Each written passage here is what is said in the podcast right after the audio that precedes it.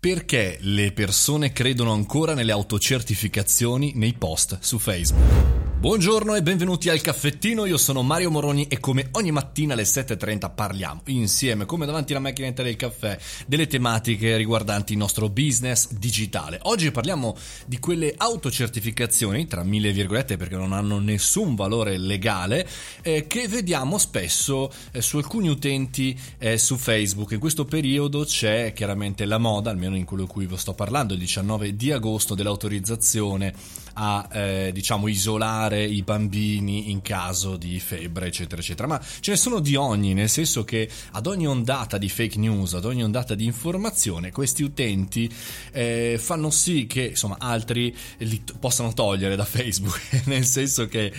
il post viene pubblicato, talvolta è una copia e incolla di alcuni testi trovati online, in cui questa sorta di autorizzazione, autocertificazione viene pubblicata e in qualche maniera qualcuno, non so come, eh, negli uffici di Facebook eh, li depenna, diciamo, dall'autorizzazione. Tutto fake, tutto fake news e tra l'altro la cosa che mi stupisce è che non sono solamente i nonni di Facebook, cioè quegli utenti, non so, tra i 60 e gli 80 che non conoscono bene lo strumento, ma ma sono la maggior parte utenti sulla trentina, utenti che hanno tendenzialmente, dovrebbero avere delle responsabilità anche civili e penali in generale nella loro vita e quindi non saper distinguere una fake news da una, diciamo così, una catena di Sant'Antonio da un'informazione normale, a me spaventa parecchio. Nella storia di Intra ci sono stati diversi di casi, i gattini dentro eh, cioè i barattoli di vetro, eh, le mail a pagamento, eh, le multinazionali che investono in armi, eccetera, eccetera. Tutte situazioni false,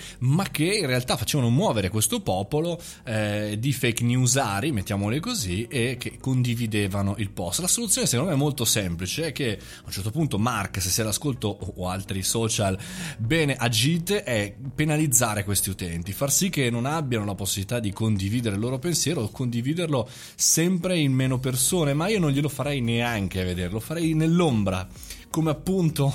una retroinformazione, come una vera fake news. Eh, non condividere chiaramente eh, questo pensiero e secondo me il nostro suggerimento per noi che ci dobbiamo lavorare purtroppo sui, no- sui social è smettere di seguire, cancellare, segnalare, muoversi uno alla volta per cancellare dalla faccia della terra questi, questi utenti.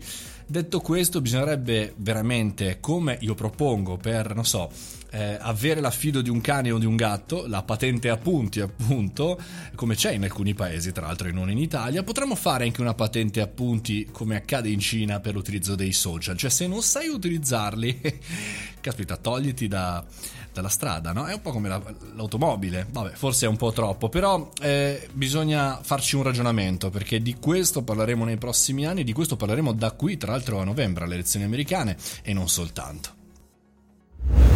E con questo concludiamo anche il caffettino di oggi. Noi ci risentiamo come sempre domani alle ore 7.30 qui, pronti partenza via. Condividete il caffettino oppure anche entrate nel canale Telegram Mario Moroni Canale e ci vediamo lì e chiacchieriamo tutti insieme. Una buona giornata!